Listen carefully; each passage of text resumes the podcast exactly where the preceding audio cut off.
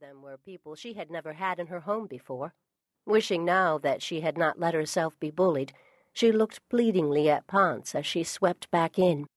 That is an exceptionally well stocked bar, though there's no ice in sight, Ponce said, stopping her flight to the kitchen only when she caught sight of the paper fluttering in Jacqueline's unsteady hand. Need some help? Ponce strained to keep her tone light and forced herself to ease up on the triage and remember how difficult this was for Jacqueline. For a dozen years, Jacqueline had been at the top of social New York, a fluid mishmash of the rich, famous, and notorious, and had been envied her sumptuous lifestyle. The Posners owned twelve homes around the world, one for each year of their marriage. Every February, on their wedding anniversary, Mike would give his wife an envelope with a key inside, and, once aboard their private jet, hand her a destination folder, and off they would fly to see their latest plot of paradise. The mansion in Lyford Cay, the flat in Paris, the killer condo in Aspen. The problem with each of the properties, Jacqueline had told Ponce, was that Mike only liked buying them. Living in them didn't seem to interest him, or at least living in them with her. No, I'm just fine, Jacqueline said bravely. She knew that no matter what happened, fainting dead away in the front hallway as she greeted her guests, or succumbing to a paralyzing sick headache mid appetizer, with Ponce in charge, the party would still go off without a hitch. She just didn't want her friend to know what distinct possibilities those scenarios were.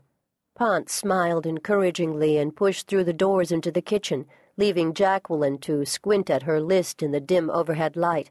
The candles would not be lit until right before the guests were seated.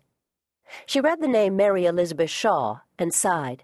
Shawsy, as she was known, was Ponce's best friend, had been for twenty years. To Jacqueline's way of thinking, Shawsy was a dreary-looking girl with her rust-colored hair and a wardrobe of khakis and kilts that Shawsy managed to still look like a member of the field hockey team from Greenwich High, despite years of exposure to Ponce's style and flair, was a mystery to her. But that sexless quality seemed to make people trust Shawsy and like her. In her capacity as the celebrity wrangler for Boothby's Review, that appeal worked magic, because who could be threatened by Shawsy? If she promised a movie star or a rock star that she would stay in the room every minute once a photographer showed up, Shawsy was right on time, stalwart and true, like the house mother in a girl's dormitory. No matter what tantrums or crises arose, hair extensions the wrong shade of red, she could always fix them. Jacqueline scanned the list for Robin's name. Yes, of course, he was there. Shawsy had married Robin Brody a few years ago.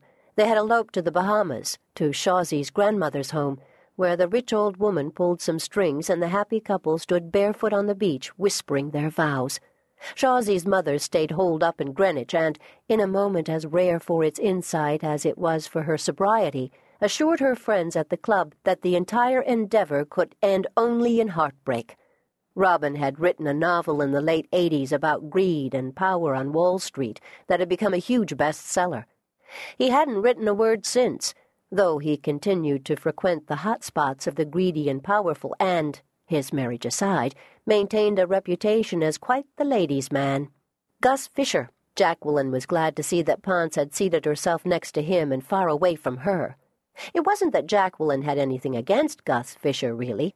It's just that he was such a wunderkind news producer, creating that television magazine show Real Time, that everyone thought was the greatest thing since, what, current events. Well, that was the problem, wasn't it? Current Events, a television classic since the late 1960s, had been created by Walter Gluckman, and Walter's wife, Annabelle, was an old friend of Jacqueline's. Walter was 80.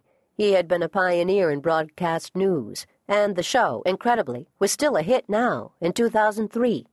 He ran it with the same iron hand he'd always wielded, in blatant disregard of whichever kid at the network challenged him and it was an open secret that the top brass were collectively sick of him. Although they had been slow to push him out, the publicity would be atrocious.